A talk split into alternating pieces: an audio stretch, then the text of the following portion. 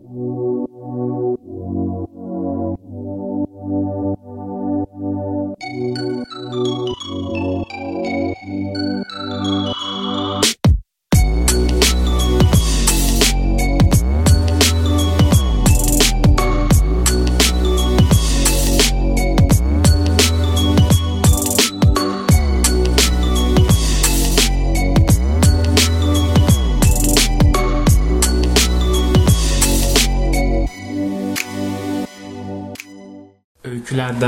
öykü gündemimizden, dergilerden ve çeşitli konulardan sohbet ettiğimiz Kediler Krallara Bakabilir podcast'imize yeniden hoş geldiniz. Bu programda hep Furkan'la birlikte dergileri, dergilerde öyküleri ve bir öykücünün dergilere öykü gönderme macerasını genel olarak konuşmaya çalışacağız. Ben Ahmet Melih Karaoğuz, karşımda Furkan Pişkin. Furkan hoş geldin. Hoş bulduk Ahmet. Nasılsın görüşmeyeli? Teşekkür ederim.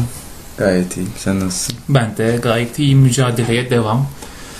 Bu podcast'te biraz tartışmalı bir konuya mı gireceğiz gibi duruyor yoksa birilerini kızdırabilir miyiz bilemiyorum ama uzun zamandır bizim gündemimizde yer alan bir meseleyi konuşalım istedik. O da ne? Dergiler, dergilerde öyküler ve bir öykücünün özellikle genç bir öykücünün dergilere öykü gönderme serüveni. Hani benim naçizane e, genel olarak fikrim hani dergilerin yavaş yavaş miadını doldurdu. En azından 70 zihniyetli, 50 zihniyetinde çıkmaya devam eden dergilerin yavaş yavaş miadını doldurduğu yönünde ama tabi bugün onu konuşmayacağız. Onun yerine genel olarak öykü, kendi dergi öykü maceramızı belki konuşabiliriz. Onun dışında da bu sürekli dergilerde öykü yayınlama ve dergilerde yayınladığımız öyküleri kitaplaştırma meselesini aslında biraz da eğileceğiz gibi. Evet söz sende. Güzel bir pas attın bana ama bu pastan sonra çok iddialı cümleler kurursam tepki de çekebiliriz. ama e, şöyle bir giriş yaparsam e, zaten sık sık oturduğumuz zaman arkadaş ortamında da konu bir noktada dergiler meselesine geliyor bildiğin gibi. Ben genelde şu soruyu soruyorum buraya. Ee, bir öykücüyle oturduğumuz zaman da genelde sorduğum soru hep şu oluyor. Ee, dergiye öykü yazarken e, yazının başına oturduğunda dergiye yazıyorum diye mi oturuyorsun yoksa ben bir öykü yazacağım ya da öykü seni çağırıyor mu? E, bu meseleden aslında yola çıkabiliriz bence. Evet. Yani benim kafamı çok kurcalayan ve e, bazen olumsuz, bazen olumlu ama genelde olumsuza kayan bir düşünce oluyor benim için. Özellikle son dönemde yani bu belki e, tarih verecek olursak ne diyelim 2010 sonrası artık dergilerin e, pik yaptığı hı hı. diyebiliriz. E, en azından şöyle de bir şey var çünkü mesela yayıncılıkta ekonomik krizden bahsediliyor birkaç senedir. E, bu zaten etiket fiyatlarına yansıyor kitapların. Ama mesela e, yayın evleri daha az kitap basmaya e, başladığını görüyoruz. Bazı yayın evlerinin aylık ortalaması vesaire. Ama garip bir şekilde kapanan dergiden fazla da yeni açılan dergi Hı. çıkıyor karşımıza. Yani bu bunun altındaki sebebi de biraz konuşmak gerekir tabii. Buna da değineceğiz ama ilk olarak bence bir e, öykücünün dergiyle ilgili ilişkisine girmek gerekir. Yani şunu e, sana sorabilirim ben de. E, bir öykücü kendini göstermek için mi dergilere gönderir yoksa kendini test etmek için mi? Hı hı. Bir olumlu olumsuz bir olumlu da olabilir, olumsuz da olabilir. Ya burada tabii her ikisi de olabilir. E, kişinin kendi e, arzusuna göre ama elbette en nihayetinde dergi bir vitrindir. Bunu inkar edemeyiz dergiler birer vitrindir. Ama aynı zamanda yazdığımız metinlerin neye karşılık geldiğini ya da e, bizim gibi yazan insanların olup olmadığını, bizim yazdığımız öykünün o gündelik öykü gündemine ya da modasına uygun olup olmadığını test etme yeridir ayrıca dergiler. Yani hani dergilere dergilerin varlığı çok önemli. Çünkü genel olarak Türkiye'de zaten bu dergicilik meselesi e, ideolojik ya da genel anlamda ilerlemeci bir mantık üzerinden ilerliyor. Yani her derginin aslında bir misyonu var genel olarak baktığımızda. En temel misyon insan yetiştirmek, insan mektebi olmak. hani Türkiye'de en uzun soluklu 3 dergi var. İşte Varlık Dergisi, Türk Edebiyatı, bir de Türk Dili Dergisi. Evet. Hani Türk dilini ayrı bir yere koyarsak, işte varlığın temel gayesi, arzusu işte Kemalist ideoloji üzerinden kendini gerçekleşmek ve bunun bir aydınlanma şeklinde yani Kemalist ideolojiyle aydınlanmış bir toplum. Türk Edebiyatı daha milliyetçi, muhafazakar bir düşünce üzerinden bir şey oluşturma vesaire. Hani ve yeni işte öbür taraftan baktığımızda Büyük Doğu dergisini Evet. görüyoruz. Yani bunların her biri ideolojik temelli arzularla çıkan dergiler. Ne kadar edebiyat dergileri de olsa bunlar. Bu devam ediyor aslında. Yani e, ve hani böyle olduğu için de Türkiye'de dergiler hala önemli ve tırnak içinde kutsal bir yere sahip.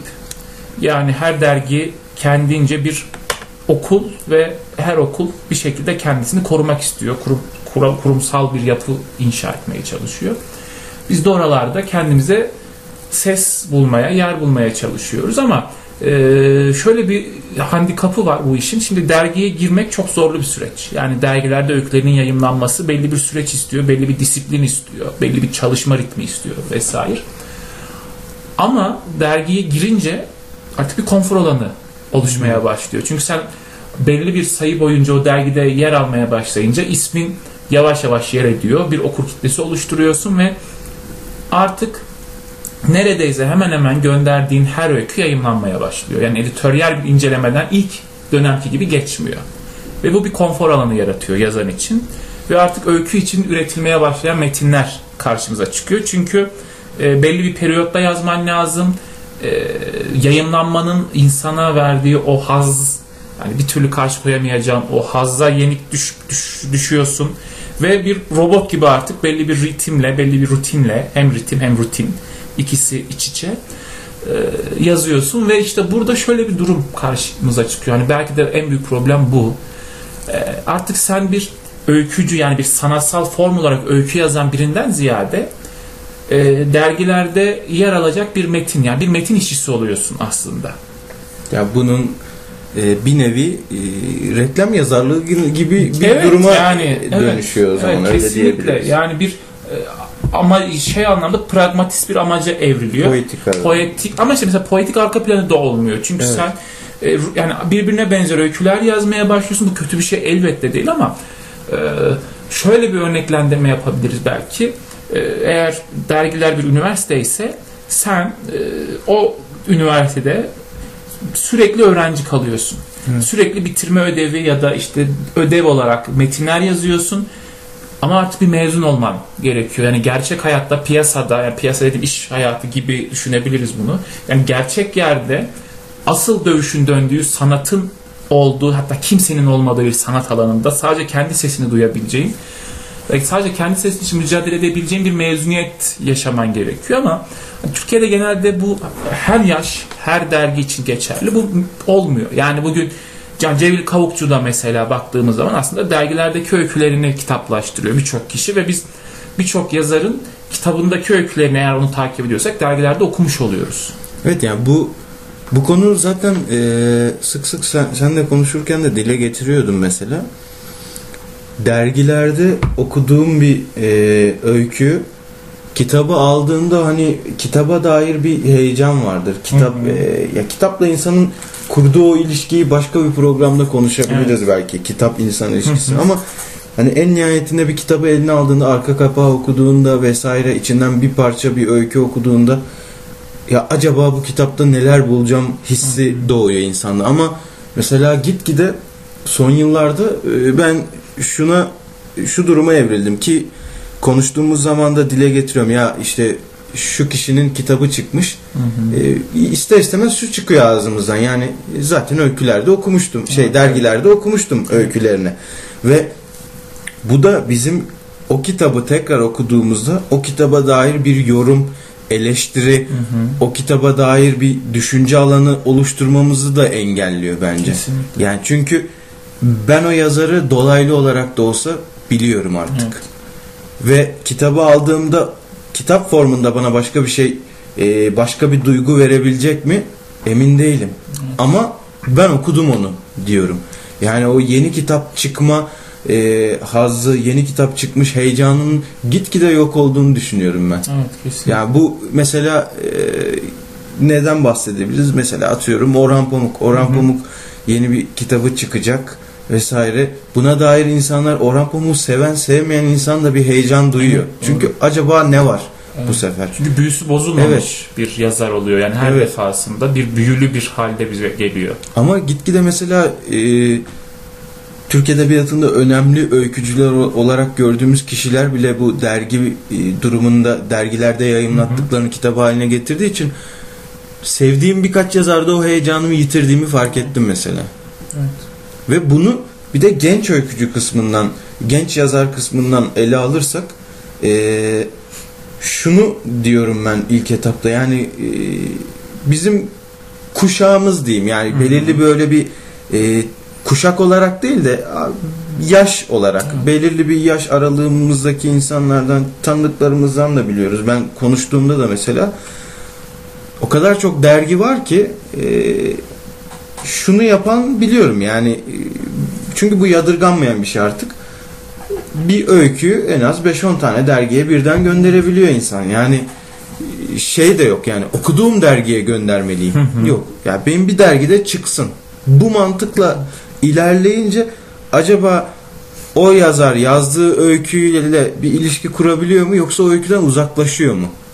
Yani çünkü o öyküyü bir pazar malzemesi, pazar Hı hı.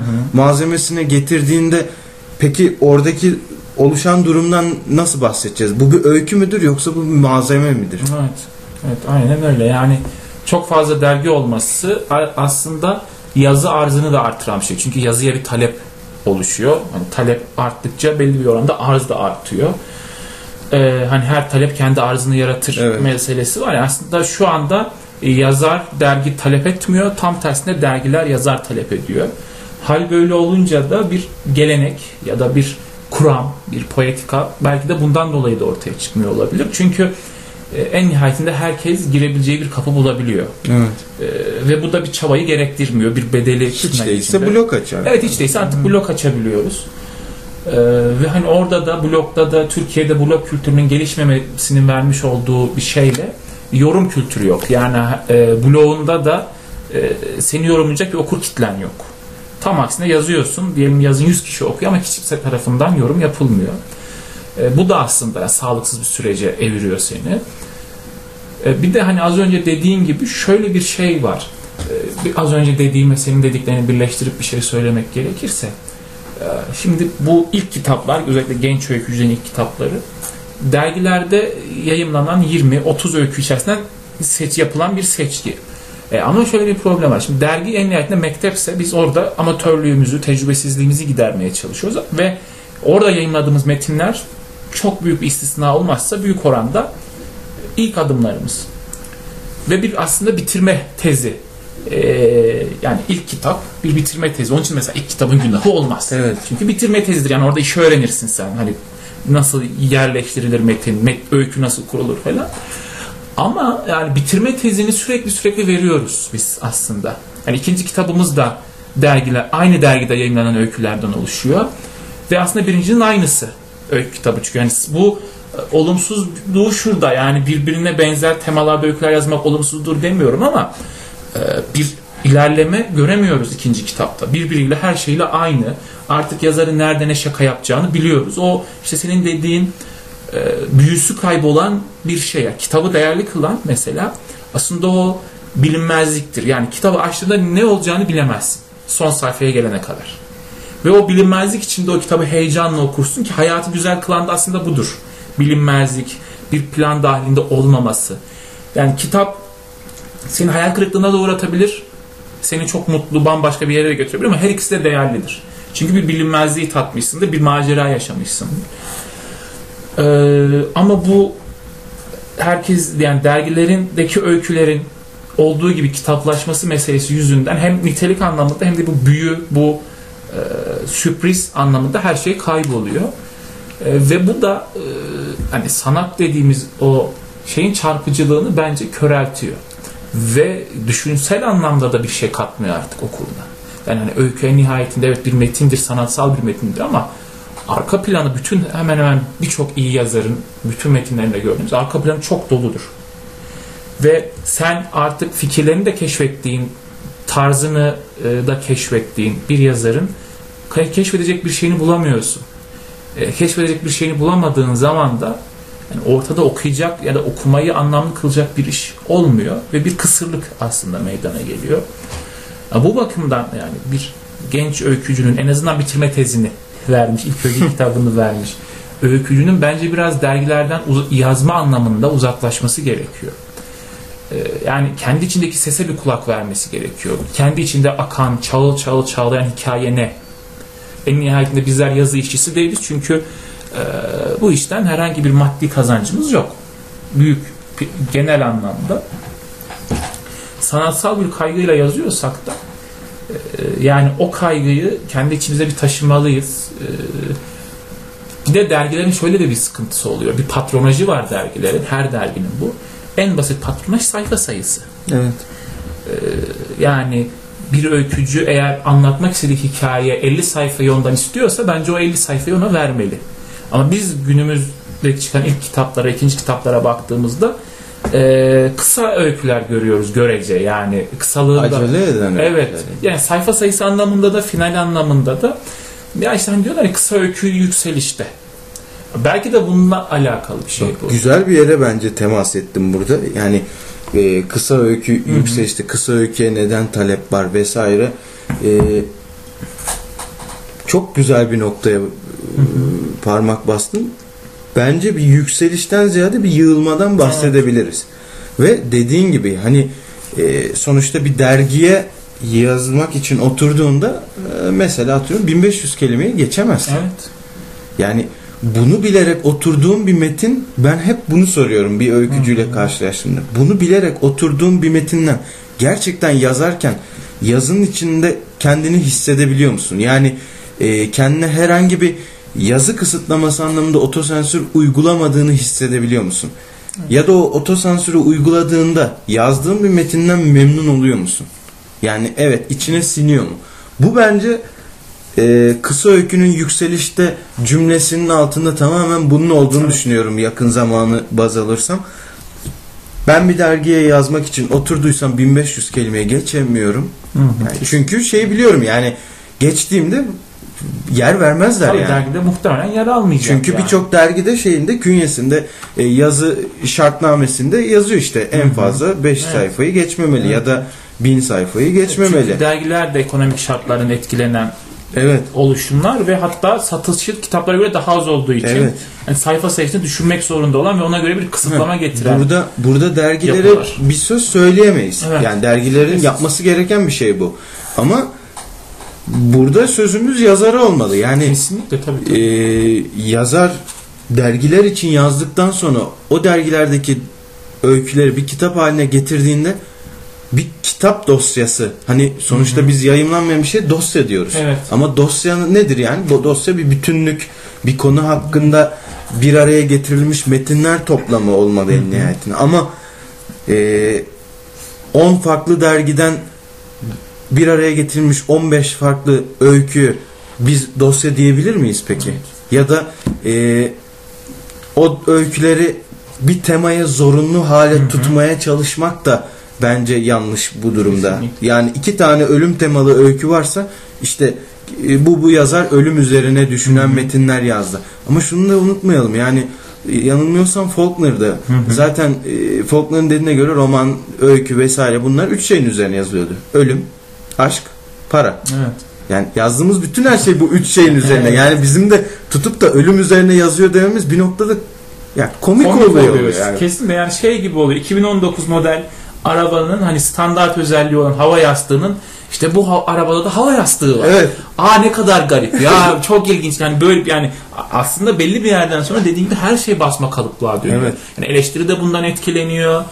Her şey sıradan böyle somut böyle net verili bir şekilde önümüze çıkıyor. Bu gerçekten de büyük bir problem. Ve şu hani e, çok meşhur bir söz vardı. Cemal Süreyya'nın mıydı? Edebiyat e, der- edebiyat dergileri e, e, dergiler edebiyatın mutfağıdır. Hı hı hı. Değil mi? Böyle bir sözüydü. Evet, Cemal. Cemal Süreyya'nın Yani sanırım. da evet ama böyle Ya bir söz bu güzel bir söz. Ben yakın bir zamanda e, bu söze şey demiştim. Yani mutfaktan epey kokular gelmeye başladı. Yani çünkü şey e, şunu fark ediyoruz. Mesela hala daha Vüsat Orhan Bener'in dergilerde kalmış öyküsünü keşfedebiliyoruz. Evet. İşte Cahit Sıtkı'nın keşfedebiliyoruz. Evet. Ee, Peyami Safa'nın tefrikalarını keşfedebiliyoruz hala da. Çünkü o söz gibi edebiyat der- dergiler edebiyatın mutfağıymış gerçekten. Evet. Çünkü orada bir yani bir e, deneme yanılma yöntemi, Hı hı. bir e, ne diyelim bir performans Evet. alanı, performans sergilediğim bir alanmış Hı hı. gerçekten. Ama şimdi şeyi fark ediyoruz yani yazarlar e, yırtmaktan korkuyor metinleri. Evet. Çünkü ben yakın bir zamanda bir dergide e, kısa süreli de olsa editörlük yapmıştım. Öykü gelen öyküler öykü editörlüğü yapmıştım. Mesela e, birkaç öyküye geri dönüş yaptığımı hatırlıyorum. Öyle uzun bir Hı hı. mail atmıştım. Şurada şurada bence bir kopukluk var. İşte burada karakterin tutarsızlığı var vesaire.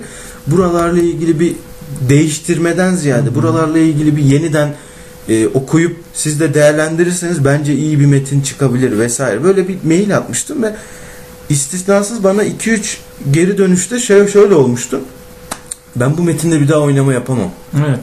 Neden? Kutsal bir metindi bu. Yani Ya. vahiy geldi ve hani o, o an yazdın ve bir daha hani oynarsan mesela ne bozulacak? Yani şey e, ben bu metinle bir daha oynayamam demek şu oluyor. Yani ben oturdum ve kusursuz metin yazdım. İşte vahiy aldın yani. Ya bu yani vahiyle bir arada oluyor yani ama Evet, öykü yazdın yani. evet, evet. e, şöyle bir şey var. Bunun e, benim senin öykünü eleştirmem e, senin öykünün kötü olması anlamına gelmiyor. Evet. Benim eleştirim oluyor. Senin öykünü kendin kusursuz görmen de senin kusursuz görmen oluyor. Ama Evet. öykü kusursuz olmuyor. Ya öykü ya bir hamur gibi yani bu değişkenliği çok fazla olan bir şey. Yani bu ta e, Jean-Paul Sartre'larla başlayan bir Hı hı. şey var. Hani metin okunduğu zaman harekete geçer. Evet. Herkeste ayrı bir yorum alanı Hı hı. oluşur. Ama yani yırtmak, yeniden yazmak bu artık çok uzak geliyor insanlara. Bunu fark ediyorum mesela. Ya çünkü bir de hani hepimiz artık içinde yaşadığımız zamanla da belki alakalı yaptığımız bir şeyin hemen karşılığını görmek istiyoruz. Yani o bekleme süresi bitti. Şey gibi düşünün işte mektup yazmak. Yani eskiden mektup yazardık ve cevabını bekleyebilirdik. Yani bu bir hayat pratiğine de dönüşüyordu belli bir süre sonra ama artık mesaj atıyoruz anında cevap bekliyoruz. İşte mail atıyoruz anında cevap bekliyoruz. Bu anındalık alışkanlığıyla da alakalı bir şey Evet. zannediyorum. Ha bir de şu var. e, zamanın elbette çok büyük etkisi var.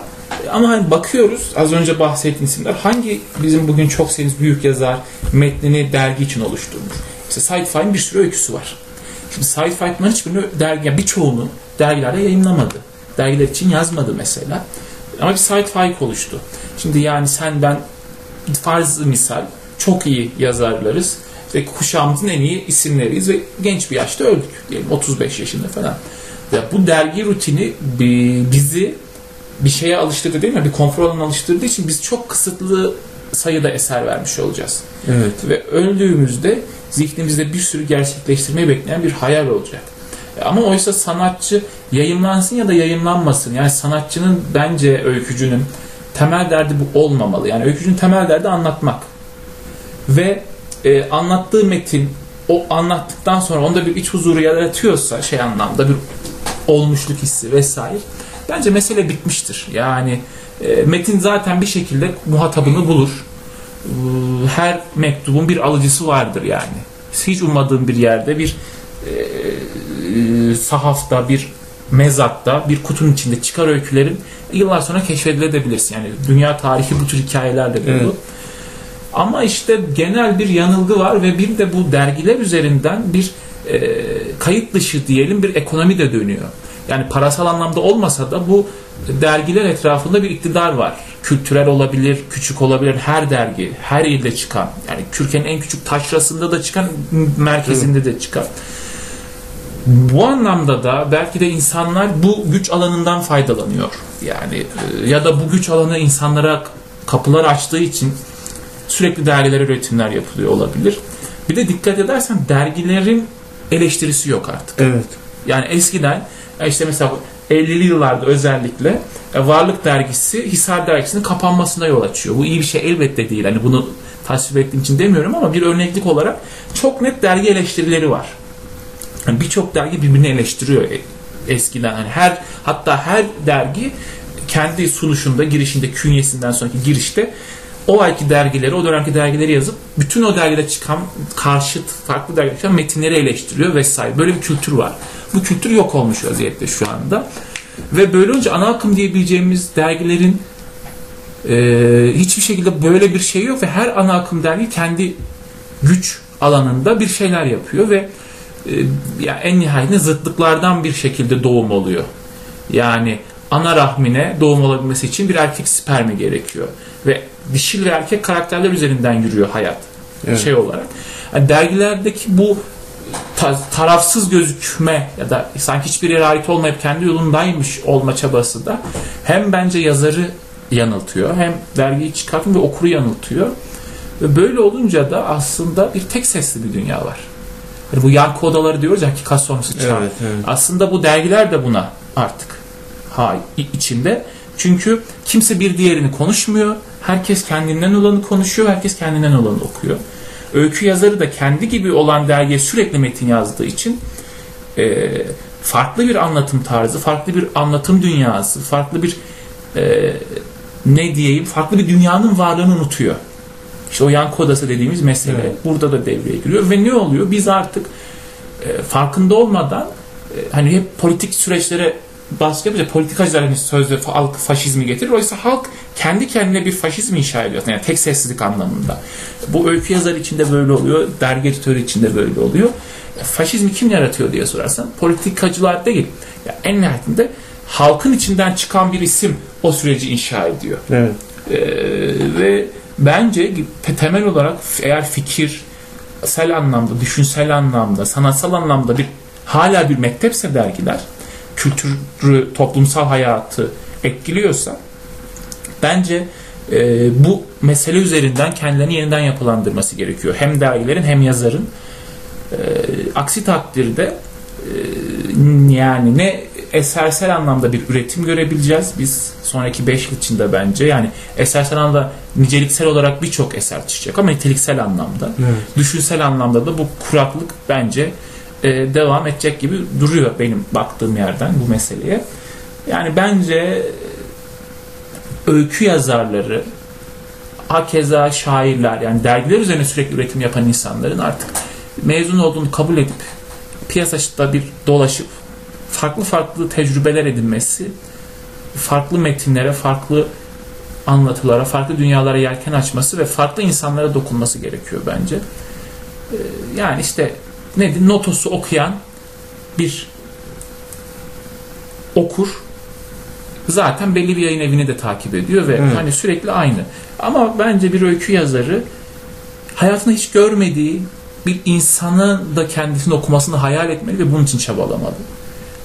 Sanat dediğimiz şey ancak o zaman bir değer bulur, bir karşılık bulur, bir zenginlik bulur.